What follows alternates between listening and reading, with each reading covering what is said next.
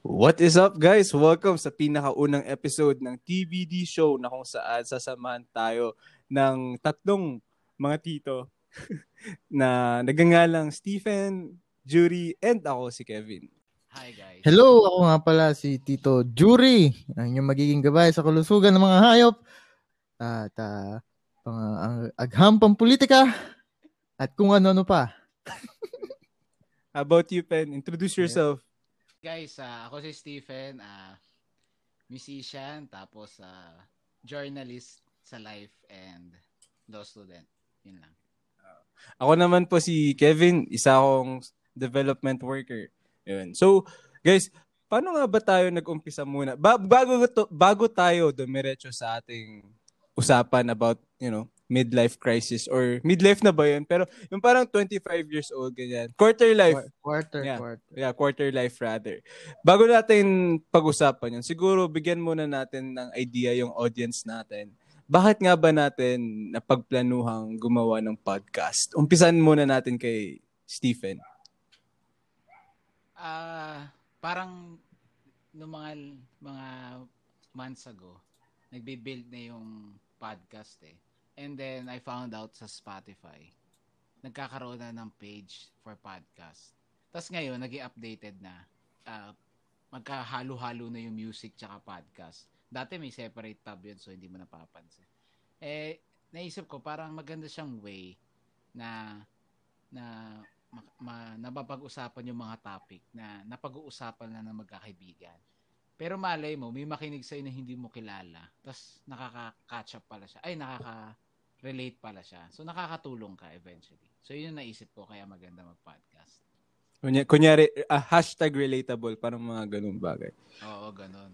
Pero, pero, pero totoo nga, di ba? Parang ngayon kasi, lalo ngayong pandemya, parang naghahanap tayo ng mga paraan para mas lalong ma-enhance yung talakayan natin bilang mga magkakaibigan, bilang mga nasa field din na kung saan, ano, tugma-tugma yung mga dapat pinag-uusapan natin. Pero syempre, dahil nga uh, communication natin, minsan nakakasawa na rin na parang pag nagiinu online inuman lang yung usapan natin, parang ganun. Parang eto parang challenge to to make our conversation more interesting. How about you, Jury? Ba- bakit ka bumili ng ano ng mic para dito para sa ating podcast? Well, uh, unang-una, hindi ko siya binili. And dati na siya nandito sa bahay. And uh, ako naman, kaya, kaya, kaya ako naisip na simulan itong podcast dahil gusto kong mag-try ng bago. No, ngayon kasi lalo na ngayong pandemya, alam natin na madalas tayong nasa bahay lamang at uh, madalas din kung sakaling uh, wala ka naman gaano pinagkakabalahan eh wala kang magawa. So bilang yung katawan mo naghahanap ng mga bagay na gustong gawin, ang naisipan ko to, ano kayang ano kaya maisipan, ano kayang pwedeng gawin habang nasa bahay, habang na bago, 'di ba? So bukod sa pag-aalaga ng mga hayop, pagtatanim, uh, ito na rin gusto kong subukan yung pagpa-podcast. Dahil hmm, adventure to at malay mo uh, maging mag, lumawak yung pag-uusap natin about sa buhay at may makarelate sa atin at may makinig, di ba? Yun lang po, Tito Kev. Konektado ba yan sa ano, pagkaroon ng quarter life crisis, paghahanap ng mga bagong bagay? Well, hindi ko pa siya in naiisip. Although naiisip ko yung quarter life crisis, pero not in a sense na mag-try ng mga bagong bagay. So kung kung ito ay magiging episode natin, mamaya itong pag-uusapan natin. And uh, since introduction pa lang, uh, back to you muna tayo. back to you, parang ako yung host dito, pantay-pantay lang tayo ng role dito. Ah, ganun ba? Ganun ba? yeah, ganun yeah, pala pero, yun. Pero ayun nga, speaking of ano, ano mo na, taga, ano tawag dito? Taga pagpadalay muna yung role ko since introduction pa nga lang. Pero speaking of... Ito yung may experience eh. Ito yung may experience. Okay. So, ang bago tayo dumiretso sa ating usapan pa, tuloy-tuloy tayo dun. Siguro, bigyan din natin muna ng idea yung ating mga audience kung Ating ano ba yung mga ano ano ba yung ano nila? Ano ba yung mga aabangan nila dito sa ating show? Ikaw muna, Jory. Sa tingin mo, ano mga aabangan nila dito? Matatawa ba sila? Iiyak ba sila? Makaka-relate ba sila sa ating mga usapan? Ah, Maraming salamat, Kev, no? Sa tingin ko, ah, Tito Kev, maraming salamat, no? Ah, sa tingin ko, ah, marami tayong mapag-uusapan, pwedeng maging ah, ang ating yung mga current events bilang tayo yung mga political science graduate kaya maalam tayo sa mga bagay na nag involve ng politika. Ma, pwede rin tayong mag-discuss ng mga pangkalusugan at pang personal na buhay, mga aral sa buhay na pwede natin ibahagi sa ibang tao at ah, pwede rin tayong umiyak, di ba? So, kung sakaling nakaka-relate tayo, kung sakaling ah damang-dama natin sa puso natin ang pinag-uusapan natin eh, di ba? Sama-sama tayong umiyak. Tama ba yun? Sir Stephen? Ay, Tito. Stephen. Tito, Tito Stephen yan. Ginawa mo ako, sir. Ah. Sana yun. Tama yun. Hindi, ah, siguro ang aabangan ng mga makikinig dito ay na, na hindi ka nag-iisa. Yun lang. Yun lang yun eh. Tama. Kasi hindi mo pinapakinggan ng isang bagay. Kahit kanta, kahit hindi podcast, hindi mo siya papakinggan or movie, hindi mo siya papakinggan kung hindi ka interesado. And usually yung interest nagsa-start siya pag meron kang personal connection. Eh. Meron kang experience, ganyan. So abangan nila na baka, ay, ito episode na to siguro may entice ako. Tapos after that, ah, yung mga susunod na episode, kahit hindi mo na, hindi ka relate, na-curious ka na rin eh. Kasi connected nga yun dahil para tayo na sa personal journal podcast. Hmm. Tama. Okay, okay. Sige, sige. Without further ado siguro, dumiretso na tayo sa ating topic for today, which is quarter life. Crisis na ba agad? Hindi naman agad-agad na may crisis, pero about quarter life, yung journey natin kung paano tayo napunta sa quarter life. Pero bago lahat, ayon sa dictionary, ang quarter life crisis ay period of uncertainty and questioning that typically that it, that typically occurs when people feel trapped, uninspired, and disillusioned during their mid-20s to early 30s. So, pasok na ba tayo dun sa mid-20s to early 30s na yun? Ay, pasok to, pasok. pasok na tayo. hindi pa, hindi pa lumalampas. Swak. Swak. Na swak. Hindi pa tayo lumalampas dyan. So, so, so, Pen, kailan nag-umpisa sa'yo yung sa tingin mong pagpasok ng quarter life? Kailan pumasok sa utak mo na, shit, nasa quarter life na ako? Ano ba yung mga bagay na, ano yung mga decision mo sa buhay na nagpat na nagsasabi mong ito na yung umpisa ng pagkakaroon ko ng quarter life crisis or patungo sa quarter life? Sa tingin ko, ah, sa mga audience dyan, si Jury nga pala, kabanta ko yan. So, pareho kami yung gitarista. Mm. Tapos si Kevin yung tinatawag namin ano, manager. Na hindi naman kasama, pero tinatawag namin manager. Saling pusa. Ganun. Kasi nung kasi college ano eh ah naggumawa kami ng band. First year namin binuo, pero second year na kami tubugtog. Ganong katagal. Ganong katagal yung build up. So 18 years old yon eh, yung second year. So ma- makulay yung second year sa college. I mean, yung sa time namin, dahil yung mga may kinig siguro, may mga K-12 na 20 years old na sila second year, ganun eh. So, tayo, ayun, ano, feeling ko, ay, pakiramdam ko yung, yung start ng quarter life uh, period is 18 years old. Which is, nagbanda kami, tapos iba siya dun sa course mo, na yung course mo, pag nalam, pagka, kung, kung buhay siyang tao, may inggit siya kasi hindi naman yun ikaw ah. Kasi Paul, sa political science ang layo sa music eh. So doon, parang ang sarap, parang ang saya pala nito gawin. So doon magtatanong, ano ba talaga gusto mo? Pero luma- pero by that age kasi parang in denial ka eh. Kasi feeling mo meron kang magulang na mat- mahihiya ka. Ganun. So doon nag-start. And eventually, parang lumuluwag yung freedom mo eh. Eh, Yung lumuluwag yung buhay mo na na yung lumalawak yung isipan mo na, oh, pwede na, pwede na to, ay hindi ka na, ka napapakialam, graduate ka na. Pero doon doon lalo, umaakit yung ano mo, yung period of uncertainty mo kasi so sobrang da, so sobrang laki ng freedom mo. Ang dami mo pwede ka, pwede ka mag-asawa, pwede ka maging mag-isa. I mean, parang lahat pwede. Pero pero nalilito ka rin. So, yun, 18 years old yung start talaga, which is college life. Oh, ikaw naman, Jury, kailan nag-umpisa sa tingin mo yung quarter life dilemmas, quarter life crisis? Or yung parang biyahe mo papuntang quarter life, para afterlife. Basta yung journey mo, journey mo sa pagiging quarter life na individual. Yeah. Well, kung kung pag-uusapan natin ay yung crisis per se, ah uh, mukhang nangyari siya lalo na ngayong pandemic, 'di ba? Since mas lalong na-highlight na nasa bahay ka lang, wala kang ginagawa, talagang uh, since nag-aaral ka pa, eh, yun ang ginagawa mo, mag-aral sa buong bahay. So, hindi ka pa nakakapag-contribute talaga. So, mapapaisip ka. Um, dapat na ba akong mag-contribute sa pamilya ko? Ganun. Pero kung, kung ano, kung sa simula, siguro pwedeng pwede nating sabihin na nagsisimula yan sa start ng college days or pag 18 years old.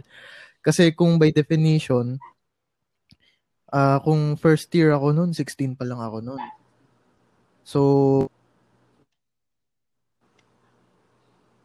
nine years ago. Nine years ago po. Uy, nawala si Jury, guys. Ayun, so, sa bagay, totoo naman na parang pansin ko kasi sa mga ano eh, sa flow ng ano natin, ng usapan natin. Yung bago tayo magkaroon ng quarter life or bago tayo mapadpad doon sa quarter life. Parang nandoon yung parang bu- parang extension ng pagiging teenager natin. Yung ba, yung kasi pag sinabing teenager kasi parang konti lang ng problema. Pero nandun na tayo sa sitwasyon na andyan na yung mga problema pero nagagawa natin ng paraan kung paano para natin ma-enjoy pa rin yung buhay before mid-20s, mga ganun. Tsaka parang pwede mo pa kasi iwasan eh. Pag, hmm. pag, pag ganong time. Pa, parang ano, kumbaga, e- exempted ka pa. Kung magkakamali ka, okay lang. Hindi ka tulad ng mga yung midlife, yung mga tumanda na. Hindi na pwede magkamali eh, kasi hmm. nando ka na eh. Nasa peak ka na dapat eh. Eh doon sa, Para... sa early 20s, parang, oh, may problema. Ganito, wala kang pera. Kunwari, ganyan pero, ina, okay lang eh. Hindi naman sa okay walang pera. Pero parang, hindi ka hindi ka galit na galit na kailangan mo ng pera kasi wala kang wala ka pang family. Unlike pag uh, pamilyado ka na hindi na pwede talaga yung iyakan mo yung problema eh. Talaga tatayo ka eh. Oh, parang parang may options ka pa, may choices ka pa kung mm. haharapin mo na yung bagay na to o kaya mm. uh, yun kasi yung yun din yung parang nakikita kong problema ko ngayon eh. Yung parang wala ka ng choice. Harapin mo na lang, ganun. Kaya, kaya, kailangan hanapan mo siya ng solusyon. Kung hindi, baka mamaya, lalong lumala yung sitwasyon. Mga ganun bagay. Tsaka, pwede ka ng ano eh, parang uh, napansin ko pwede ka na mag, hindi, hindi naman sa iwasan mo yung problema. yung problema na yun, iba yung approach mo. Kunwari, sinabi sa'yo, ah, uh, uh, ito yung problema mo. Ang sagot lang is P ikaw gaghanap ka ng solution C eh. Ganun, ganun ng early 20s eh. Para, oh, edi wag, wag mo kung namproblema ka dyan sa trabaho mo, resign ka, parang gano'n. Mm. Diba? Kasi 20s ka pa lang naman eh. Pero syempre kung 50s ka na siguro, tapos sa manager ka, tapos visit ka, visit ka siguro sa boss mo. Hindi ka hindi ka naman pwede mag-resign agad kasi may family ka, may baka meron ka ng mga credits, ganun, di ba? Hmm. Na nakakaano lang. Ngay, ikaw ba ngayon nandito na tayo sa parang nasa mid-20s na tayo. May mga bagong problema ka ba na lumitaw? Like para sa ating mga listeners, like ano yung mga dapat nilang i-expect na pro-problemahin nila pagdating sa ganitong edad ng kanila or level ng kanilang buhay? Ano ano para sa iyo yung mga bagay na dapat prepared sila? Siguro yung ano, yung choose your career talaga. Kasi at this age, may mga may mga iba kong side trips. Kumbaga, side trips ko siya tinatawag kasi yung main yung ginagawa ko talaga is nag-aaral ako ng law. So student ka eh. So parang yung utak mo iba-iba sa bawat araw, iba, ba, bawat oras. Sa gabi, estudyante ka. Tapos sa umaga, nagtatrabaho ka. So matured na matured ka naman bigla. So, so parang kailangan by this age yung career mo, pwede mo na siyang ano yun eh, eh alam mo na kung susugod ka pa rin ba, tuloy-tuloy ba yung gano'n na nalilito ka, meron ka meron ka passion na job, pa, may job na passionate ka, tapos meron kang meron kang ginagawa na pinipilit mo pero kailangan mong gawin kasi yun yung makakapagpatunay sa'yo na okay kang tao sa 20s. Kasi pagka siguro, may mga ganun eh, pag hindi mo siya tinapos, ay hindi mo siya na-build by 30s, baka isipin ng tao, eh, wala ka na patunayan, mahihirapan ka na niyan. Ganun. So, kailangan, i-expect nila sa mga listeners, i-expect nila na sa 20 sa gaytong age nag-ano ka na, nagfa-fine, nag, ano ba yun, nagsasala ka na, nagfi-filter ka na ng gagawin mo. Yun. Ikaw, Pero, ben? yeah, actually, ano, relate ako dyan kasi nga kanina nag-uusap kami ni Gege actually. Nag-vent out lang ako ng mga hmm. midlife, ay quarter life crisis na mga problema. Pero, yung kanina, sabi namin, sabi ko rather, na parang sobrang helpful na kung bago ka papunta sa ganitong sitwasyon sa buhay mo, meron ka ng plano talaga eh. Kasi kunyari, kung nag-umpisa ka magplano sa buhay mo bago ka pa nag-college o kaya pagpasok mo ng college, compared sa ngayong nasa mid-20s ka na, 25 years old ka na, ngayon ka pa lang magpaplano. Ang laki ng setback mo eh. Kahit sabihin man natin na parang hindi hindi relevant yung ano eh, yung progress, parang dahan-dahanin, kaya may mga iba't ibang may iba't ibang progress yung tao pwedeng kung gaano ka man kabagal mapunta sa goal mo na yon o kaya gaano ka kabilis compared sa ibang tao. Pero ang laki pa ring impact talaga yung may plano ka pa lang sa umpisa para hindi ka hindi ka mawala. 'Di ba sabi nga nila sa polls ay isa sa pinaka importante sa paggawa ng mga polisiya at programa is yung planning talaga eh. So, dapat ina-apply din talaga siya sa buhay. Kasi kunyari, ako, na-realize ko ngayon na kunyari yung political science, hindi ko siya tinuloy ng uh, doctorate ng law. So parang, eh yung political science, ang daming branch niya na pwede mong puntahan. Kunyari, development sector, pwede kang magtrabaho sa government. Ang dami mong pwedeng gawin eh. Pwede kang mag-masters. Pero sobrang hirap na ngayon kasi sa dami ng pwede mong gawin, hindi mo alam kung ano yung gagawin mong bagay eh ayo ayo ko naman mag-pursue ng law. Eh kung nag-pursue sana ako ng law, at least doon meron ng isang one goal na magiging lawyer ka after, 'di ba? Pero yun yung problema ko ngayon, to be honest. like, well, ito naman yung point na ano, show natin eh. Pag-usapan yung mga ano, aabangan nila sa mga 25. Pero, yun nga, parang ang hirap ngayon mamili ng life course mo. Kasi nga, hmm. in, nahuli ka nang magplano eh. Kasi syempre, nung nandun ka pa lang sa early 20s mo, kaya nasa teenager years ka pa lang, parang, parang nakakatakot na pagplanuhan mo. Kasi big, baka mawala ka sa kasalukuyan. Baka mamaya hindi mo na ini-enjoy yung current mo eh. So, ganun ka din ba? Ako parang ano, fortunate enough naman ako na i-plan yung career ko eh. Kasi 15 years old ako, yeah, 15 years old ako, gusto ko nang mag-law kasi nga, ano yun eh, 2010, 2010 election. So parang yun yung unang election na presidential na na may, may ano ka na, may isip ka na kahit papaano. 'Di ba? So, naisip ko law. Pero eventually, eh, those times din, nag, nag, nag-aan ako ng music. So, nag-aaral ako mag-guitar. And, yun nga, kaya ako nasabi kanina na yung college life, nag-start yung yung quarter life mo is nung nagbabanda kami. Kasi parang pwede pala. Parang mapapagano'n ka eh. Pwede pala. Tapos kasi may sumisigaw sa may sumisigaw sa audience which is mga kaibigan din namin.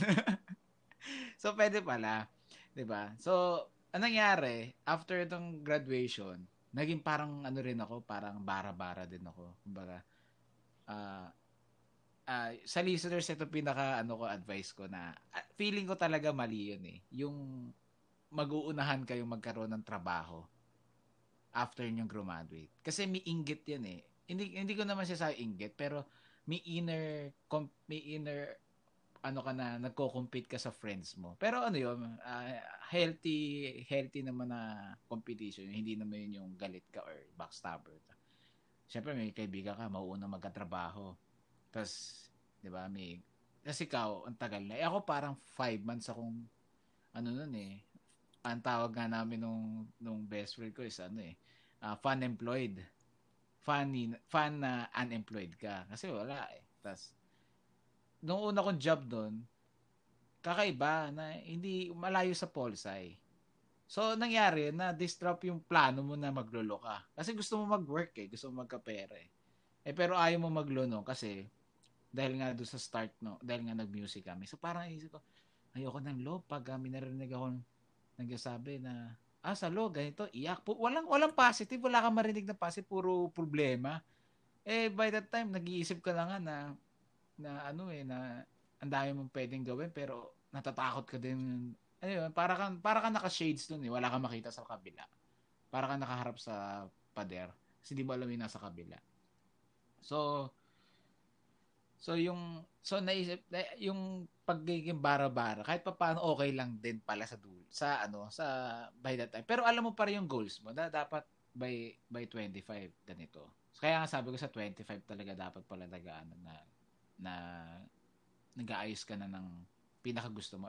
Kasi explore mo muna eh dahil curious, curious ka eh. Pans- napansin ko nga sa mga sa mga boomers and Gen X. Ay, Gen X ba yung after nila? Parang Gen X na. 70s pinanganak. Ano ko, Gen X yun eh. So, boomers, tap, ang alam ko boomers, tas millennial, tapos Gen Z. Hindi, Gen X nga. Naalala ko. Yeah. Kasi si Kurt Cobain, Gen X siya eh. Parang yun yung tawag sa kanya. Yung father. Basta ganun. Parang ano, spokesperson ng Gen X. Anyway, so, sa kanila kasi mas mas ano sila eh, mas fine yung yung career nila dahil wala silang computer eh. Hindi katulad natin, ang dami natin pwedeng gawin sa computer. Pwede ka, ito podcast, ginagawa na natin. Hindi mo naman pwede to gawin noon eh. Ang radyo lang ang may karapatang gumawa nito. 'Di ba? Yung mga vlogging, yan, pwedeng hindi pwedeng gawin noon yun eh kasi TV lang naman na may camera noon eh. It gets mo? So yung hmm. so through tech, parang nangyari nga, nagkalabo-labo ka din sa buhay mo na, ay, pwede, ano kaya pwede? Pwede ako mag-music, eh, pwede din ako mag-vlog, pwede ako kumita ng maraming maraming pera, ganun, pwede ako mag-influencer, TikTok na lang, TikTok na lang, sabi na lang eh. Diba? So, yung ano ko, yung naisip ko, pwede planado yung ano mo, yung yung path mo. Pero dapat ano ka rin, alam mo din yung al- alam mo paano ka tatalon doon sa kabila. Kuwari ako nga naglo, tapos bigla akong bigla akong nakakuha na isang racket sa music. Na o gawa ka ng commercial ano pang background music. Tatalong ka doon tapos sa gabi ganito. Parang pwede talaga eh. Versatile ka talaga dapat ng tao diba? napaka flexible and and I think hindi lang siya about sa pagiging flexible but nakakatulong din siya upang hindi mo maramdaman na parang trap ka na dito sa sitwasyong ito. Parang ito na lang yung ito na lang yung parang cycle of life ko ngayon nandito na ako sa pinili kong life course na kunyari law student na lang ako ng ano law student hanggang maging lawyer. Mm. Parang maganda din na makahanap ka ng venues na kung saan hindi siya related doon sa ginagawa mo para hindi ka ma-feel na trap kasi mahirap talaga yung mahirap maramdaman na parang mahirap magsawa. Kaya, di ba? Pen. Oo, totoo yun, totoo yun. Hindi, tama ka naman, Kev, eh. Kasi, yeah. kasi, yan, sa listeners, ano yun eh, ah, uh, napansin ko nga yung quarter life. Minsan, parang highlighted nga eh. Iniisip ko nga, di ba tayo, binasa ka natin kung ano ibig sabihin ng quarter life eh. Kasi hindi natin alam yung pinaka-definition niya eh. Basta nafe-feel lang natin na, ah, yung quarter life, ito yung parang magulo buhay mo ng 20s period. Pero hindi mm. mo alam, hmm. meron palang period of uncertainty. May ganun palang term yon di ba? Tsaka yung nakakatakot, may quarter life, tapos may midlife pa. Parang, oh. kailan matitigil yung crisis? De, Pero pinaka, may, pinaka, may, pinaka, alam ko na, na crisis na hindi mangyayari, yung afterlife crisis. afterlife crisis. Hindi mo, lalam pa. Unless, unless totoo yung nirvana. Nirvana oh. ba yun?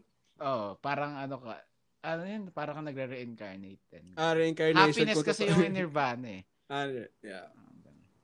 Yun. So, ano ba yung ano, ik, nas, nabanggit mo kanina na parang parang i-connect na lang natin sa quarter life na parang mara, may mga ginagawa tayo aside from sa mga uh, usual routines dapat natin to uh, avoid feeling trapped and uninspired and disillusioned. Kasi nga, paano ba naman may inspire sa law? Kunyari, unless meron interesting, unless may interesting case talagang binabasa o kaya meron Oo, kang interest. totoo. Pero ang tuna, ang ang normal na tao or like sa normal na buhay outside of kunyari yung napili mong trabaho.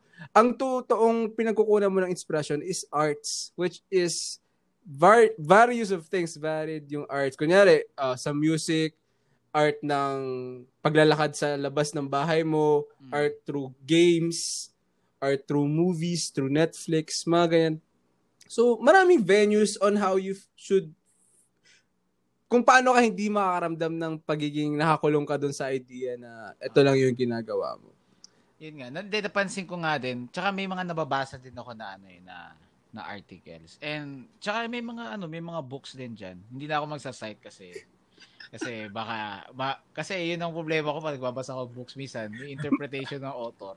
Binabangga ako Mm. doon sa sarili ko. So pagka kwento ko sa iba, iba naman yung dating sa iba kasi yun ang problema sa ano eh sa sa written eh. Iba-iba ng tono yun eh. Feeling mo ito yung tono ng author pero hindi talaga. Pe- pe- pero yun naman talaga yung purpose ng pagbabasa. eh. Dapat may sarili kang Oo. interpretation. Yun nga na wait lang. Pasin ko doon sa sa millennials. Yeah, yeah.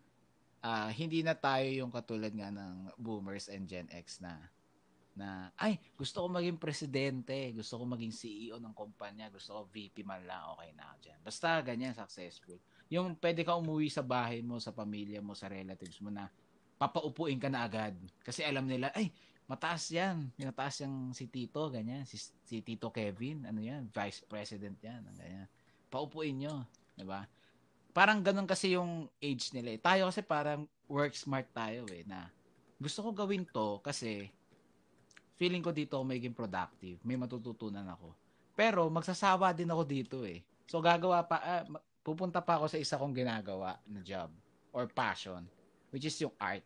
Kaya bubu mabubuhay ka talaga sa art eh, 'di ba? Ngayon lalo na Mm. ngayon, dati ang art, yung mga drawings, 'di ba? May naka ano lang paintings or punta kang mall yung nagdo-drawing ng ano yung yung mukha ni Dolphin. Daming ganun sa mall, 'di ba? Yung mga picture ni Dolphin na caricature ba tawag doon? Basta ganun. Ah, caricature.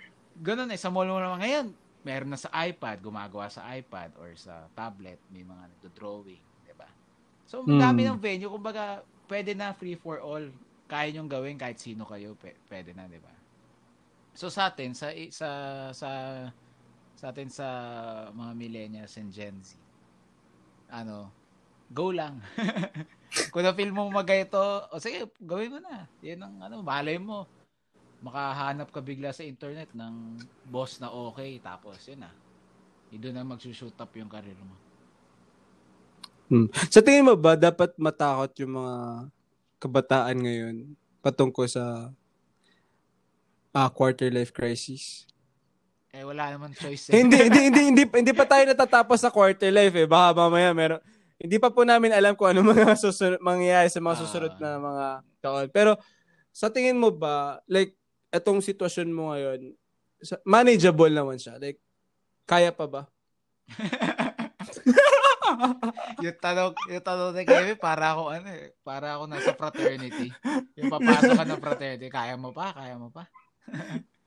Pero real talk naman eh. Parang alam mo, kasi may mga ibang tao na sa umpisa pa lang nag-give up na sila eh. Lalo na ngayong pandemya, 'di ba? Parang dumoble yung mga iniisip mo, dumoble yung mga responsibilidad mo. So Oo. parang kaya pa ba ngayong nandito ka sa nag-umpisa pa lang sa ano, quarter life crisis, crisis mo?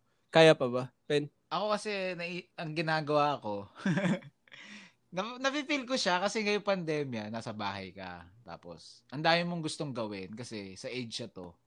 Hindi, hindi naman, hindi naman, ano ah, hindi naman, hindi ko sinasabi na mayaman ako. Pero, mas may, mas may pera ka kaysa nung college. Yung college kayo, ang lagi nyo pa, oh, Boracay tayo. Imposible. Dahil magkano lang yung pera, 150 lang yung nasa wallet mo. Isang bisa, isang Oy, daan. nakarating naman tayo ng Zambales. Oo, eh. nakarating kami, nakarating kami ng Zambales, pero ano yun, Ah. all, ex- all expenses paid ng ah, sa kaibigan. Uy, tanga. Hindi, joke lang. May ano, may sub, subsidized. Subsidized figure. Hindi, pero gets mo, yung Yeah, yeah, yeah. yeah. Tapos bigla nagpandemya at 25 years old. Ako last year, April 2020. Birthday ko, 25. Tapos yung pa yung kasagsayan ng ECQ, yung sobrang strict, yung kahit kahit bank, ay kahit yung ibang mga establishment sarado, kahit yung milk tea shop or coffee shop, yung gusto mo sanang gumu- gawin lang yung maiba lang yung araw-araw na nakikita mo sa bahay. Pagising mo, aabang ka na lang ng news na naman na nakakasakit sa ulo, ganyan. 'Di ba?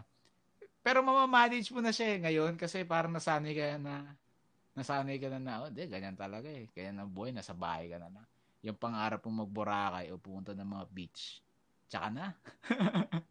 tsaka na, di ba? Gawa ka na lang ng iba. Kaya ngayon nga sabi ko eh, yun ang maganda sa atin, sobrang par ano tayo, flexible.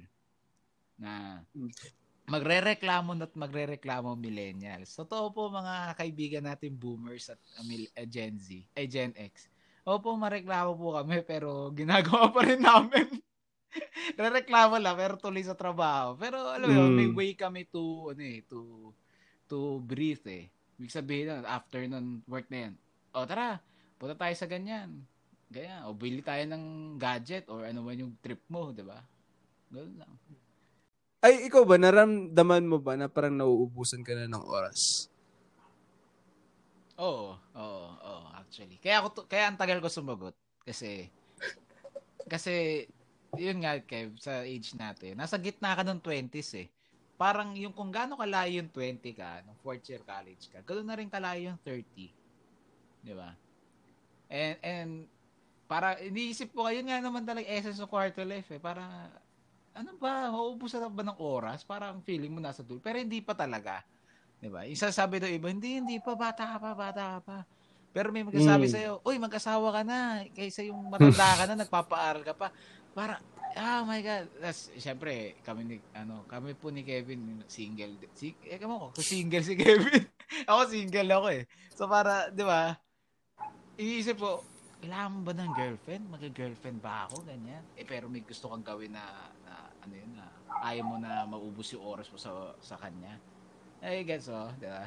So, iisip ko, hindi, hindi ka nauubusan ng oras, pero pakiramdam mo lang na, na may hinahabol kang goals na hindi mo na-meet. Kasi yung goals na yun, sinet mo yun nung college ka. Ay, pagka-graduate ko, hanap ako ng trabahong malaki yung bayad. Pero pag pag-apply mo, pagbigay sa iyo ng ano, job offer, oh, 12,000, 10,000. Kala ko kikita ko ng 25,000. Spe- speak- speaking of goals pala, speaking of goals. Eto, mas magandang tanong. Anong goal mo ang sa tingin mo hindi mo magagawa na? ano ba? O anong goal mo yung kinatatakot mo na hindi mo na magagawa in the future, in the near future? Ano yung mga bagay na sa tingin mo i-give up mo or iiwanan mo? Kasi nga, either wala ka ng time, iba na yung mga priority mo sa buhay. Mga ganun. Ano yung, anong goal yung ibabagsak mo? At bakit? Wow, tayo bigat ng tanong na yun. Go. Hirap sagutin nun ah. Pero ang, na, naspatan eh. ang, ang sa tingin ko yung goal na na na pag hindi ko pa ginawa, ganun ba? Hindi hindi wala na akong time, ganun. Oo, oh, pwede mong i-translate sa ganun. Ano, ah siguro yung music nga talaga sa akin. Kasi gusto gu- syempre pag musician kami, pagka gumagawa ka ng kanta, iniisip mo, ah, ano kayang reaction ng audience? Diba? Eh ngayon, nagpandemya pa. So, sa tingin mo ba magko-concert within 3 years? Hindi eh. Hindi ako naniniwala eh. So, parang, but kung 3 years from now, mabakunahan tayo, ganyan. Oh. Meron talaga. Matapos yung pandemya, yun. 28, 29 years old na. So, 'di ba? Hindi ko na hindi ko na siya maano, hindi ko na siya ma-achieve by that time na gumawa ka pa ng ng ng career sa music. Kasi usually yung mga musicians eh, yung mga banda, pag by by by the time na dumating sila sa 30 years old, around 30 ah, hindi well, 30, 29, 30, 31 ganyan. Umaalis sila sa band eh. Yung mga example ko nila, yung mga mainstream E- Eraserheads, Beatles, yung 30 sila, ganun eh, umalis na sila eh. So, pag ginawa ko yun ng 28 or 29, ako nag-start na mag, mag, mag-music ng live. Ah. Kasi ganun naman para makilala ka sa music eh. Tumugtog ka live. Wala na. Ano naman 38, 39 ko, ano yun yun, di ba? Hindi ka na makaka- makakapagpaakit ng value mo. So, hobby siya. Focus tayo sa law. Ganun na yun eh. Ganun na talaga. Okay. Ikaw, Right. Kev, ano sa So- tingin mo? Kala mo. Akala ko hindi mo ibabalik sa yung tanong. eh. Sabi mo, eh, balik ko eh. O yan. Siguro sa akin, kung may give up ako na na-enjoy ko ngayon is yung gaming, yung paglalaro. Kasi napaka-demanding niya pagdating sa pera at saka sa time. Kasi Nakita ko yung gadget, ano eh. Gadget. Oo, mga mga gadgets, mga mga luho ba sa ibang tao. Pero for me kasi, ito yung way ko ng pagre-relax, pag pagtatanggal ko ng mga stress. Pero yun nga, sa future, parang hindi ko na kayang maghulog pa ng pera sa isang game na sa tingin ko may enjoy ko pa. Unless meron na akong pagbibigyan ng mga laruang to. Ganyan. Kami po. Pero kami siguro- po. Pero yun nga, parang i-give ito yung nakikita kong magi-give up ko kasi hindi na hindi naman ganoon kalaki yung impact pa niya sa akin. Ah. So parang madali lang madali ko lang bitawan sa sarili ko na siguro ito yung hindi ko may tutuloy. At Oo, bumalik na tama. si Jury. Bumalik na si Jury. Bumalik na yung internet ni Jury. Hindi, nag-data ako. Nag-data Ayun. na ako. Ayun. Dapat sponsored na yung data natin ni eh. Stephen sa mga susunod. Wow. Wow. Dapat yung, ano, yung go mo. Ayun, NR, NR. no reaction. Bigyan ko nag-mute siya na Stephen eh. Pero yun nga, Jury, ang Oh, yes. pinag-usapan namin, malalim to ah. Ito. Ano, kung meron kang isang bagay na i-give up or sa tingin mo hindi mo na maipagpapatuloy pa sa mga susunod na taon na bagay na lagi mong ginagawa o mahal mo during your, you know, before your quarter life crisis, ano sa tingin mo itong bagay na to? Ah, sa tingin ko yung convenience dito sa bahay. So, ano. Okay. Eh, is- so, ano, ganito, ano? no? Dito kasi sa, ano, sa bahay. Ganito, no? Dito kasi, dito kasi sa bahay, syempre, sup- ano, ah, ah, magkakasama kayo ng ah, parents mo, wala kang pinoproblema, wala, wala kang pinoproblema sa tinutulugan mo, and yung pagkain, and all that. And ang ang iniisip ko, and gustong gusto ko rin, na willing akong iwan, is gusto ko na lang mamuhay ng simple. Gusto ko mag-farm. So, sa farm, gusto ko maging, matutong maging sustainable. So, lahat ng kinakain ko as much as possible, yung galing sa tinatanim ko, or kung ano man yung inaalagaan ko, ay yun din ang kakainin or pagkakakitaan. Gusto kong mamuhay ng, gusto kong matutong mag ano eh. Alam mo yun kasi, ah isa sa parang naging buhay ko is parang, hello? Nawalan naman ba ako ng internet? Sige, sige, nandito lang kami, go. Hindi, hindi, naririnig ka namin, Lodi Cakes. Go ahead, go ahead. Naririnig mo ba kami? Ayan. Ay, no, wala. Hindi, mas Hindi ba mabilis, nawala? ang, mas mabilis ang down, ay, ang Ayun na, upload. okay eh. na. Mas mabilis ang upload speed. Okay na, okay na, okay na. So, ayun. So, ang ano kasi, parang lagi na lang, bilang ano, bilang nandito sa bahay, yung convenience na wala ka ganong, wala ka ganong kinatatakutan and wala ka ganong risk na, na tinitake. Kasi wala akong ganong, kung isipin natin, no, wala naman ako ganong risk na tinitake para makakain.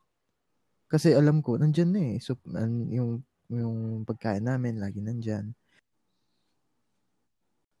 Ang ganda, ang ganda pen ng usapan natin. Kasi, nung tinanong ko yon hindi ko, ina- wala akong ina-expect na malinaw na sagot. Pero, lumabas ko na ikaw, ang baka mamaya ang i-give up mo is yung passion mo. Tapos ako, baka mamaya ang i-give up ko yung hobby or luho, ganyan. Etong si Jury, ang i-give up niya, yung responsibility, yung pagiging nasa bahay niya, sa family, yung responsibility sa family, at magsolo siya, ganyan. Parang, nakikita natin na marami kang marami tayong samot-sari tayo or iba-iba tayo ng pwedeng i-give up. Pero that's okay. And magpapatuloy pa rin tayo sa paglaban sa buhay. Yun. And I think we can end the episode on that note. Anong message mo para sa mga ano, mga millennials or mga Gen Z na papasok na sa kanilang quarter life crisis? Uh, first, uh, yung approach yung approach ng mga nakakatanda sa atin, wala kang choice. so, dadating kayo talaga doon. Pero, pero wala kasing ano eh, wala siya, naniniwala ako na every person has its own path na iti-take. Kaya nga, yun ang maganda sa life eh. Mero, pag may tinanong sa iyo yung tao, sino yung kaibigan mong ganito? May isa, dada, may isa kaagad na iisip eh talagang ang tao unique in its own way. Every every individual, 'di ba? Unique talaga. So ang advice ko sa mga mag mga mga mille, mga millennials and Gen Z. Ito yung mga nasa teenagers tsaka mga early 20s. Ah, uh, ito kasi ah, yung 20 to 25 years old. Parang parang tig 10 years ah, yung layo niya sa nangyayari sa life mo. Yung 21 ang layo sa 20. Mas ang dami nangyayari sa life mo So parang isang dekada hmm. per year. Uh, ano lang, uh, it's either you take uh, take risk or hindi. Meron meron at meron kang choice eh. Hindi ako naniniwala sa lagi take risk, take risk, take, take risk tapos doon ka lang magiging successful. Kasi yung successful, una-una i-define mo pa ano ba yung successful. Iisip mo mayaman ka, marami kang pera, may kotse ka, may bahay ka, ganyan. Pero hmm. laging may kapalit 'yun. Hindi ka makakapunta sa gusto mong puntahan. Hindi ka pwede pumunta sa punta, gusto mong puntahan mag-isa kasi dahil mayaman ka nga, pwede kang, alam mo, pwede may mangyari sa'yo. So, una, define mo successful. I want to be successful at 25 years old. Anong successful lang gusto mong mala, ma, makuha? So, nga rin, sinabi mo, happiness, peace of uh, mind, peace of heart. O, edi, pwede kang hindi masyado mag-risk kasi madali madali makuha yan eh. Mag-work ka ng konti mag ano ka sa passion wag ka magkukuha ng responsibility which is may choice kang wag mo na mag-asawa kasi ayaw mo ng dagdag responsibility. Yun may sarili-sarili kang path to take. Pero yung pinaka-advice ko sa kanila is define successful. Ano yung successful mo sa 25 kasi iba na naman yung 50 years old ka or 60 eh yung pag nag pag nag-retire ka, syempre pag by that age ang hahanapin mo na yung ano mo yung uh, yung resources mo dapat intact para mabuhay ka pa uh. kasi 'di ba? Marami kang gastusin by that time, pwedeng ma-hospital ka na or I mean, wag naman sana pero malaki yung chance. Diba? So yun, define successful yung first kong advice then uh, define success pala, define success and then anong path yung iti-take mo. And it's either you take risk or not. Pero hindi mo alam, sa pag hindi mo pag-take risk, nagte-take risk ka rin talaga. Yun lang yun. Ikaw, Kev, hmm. ano yung sa'yo? Well, sa akin naman, siguro, ibase ko na lang din dun sa term, no, na quarter life crisis. Na, andun na eh, andun na yung salitang crisis. Ibig sabihin, meron ka talagang kakaharapin ng mga challenges at problema dyan. Kasi nga, either uncertain pa yung tatahakin mong path o kaya kung ano yung mga ang dami, ang dami makaka-apekto sa buhay mo yung environment mo, yung mm. work mo, yung mga relasyon mo sa buhay, either kaibigan mo na nawala, na bumalik, iniwan ka, pamilya mo, nagbago ka na ng lumipat ka na ng bahay. Maraming changes, so parang talagang maguguluhan ka. Mm. Pero no, na ito nga, ito yung term na ginustify na ng term na it's a quarter life crisis, meaning it's normal. Mm Andyan talaga yan. And it's up to you kung paano mo siya i-deal, kung paano mo ipapanalo yung challenge na to. Kasi uh, ang haba na ng tinakbo ng buhay mo eh. Parang one year old ka pa lang to sabihin na natin 18 years old. Mahaba na yon para makakuha ka ng experiences. Magawa mo yung mga bagay na sa tingin mo nakapagpangiti sa'yo, nakapagpatawa sa'yo.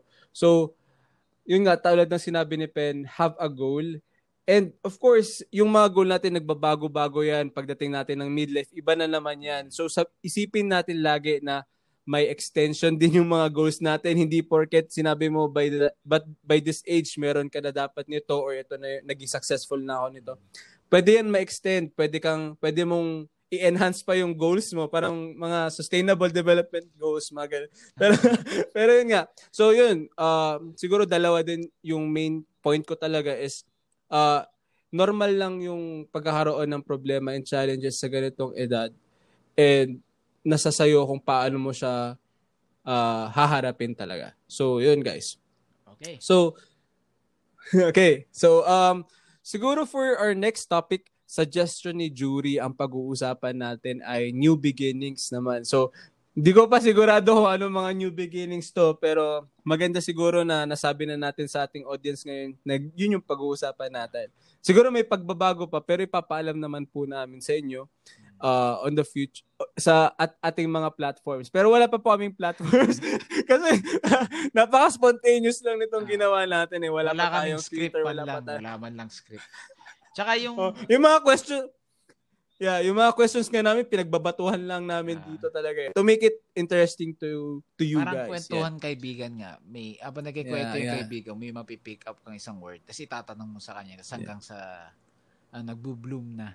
So yung mm. next topic is yeah. new beginnings. Okay din yon Parang kami naman ang pupunta do sa sa sa kinatatayo ng listener na, na merong quarter na wala pa sa quarter life pero gusto na malaman.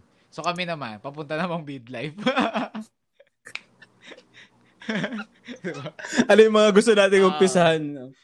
Okay. Uh, alright. Ayun, so guys, maraming maraming salamat po sa pagtutok at pakikinig sa aming unang episode dito sa TBD Show. Kami po ulit ang mga tatlong tito na wala lang si Jury saglit. So ako po si Kevin. Ako si Stephen. And ito ang TBD. TBD Show.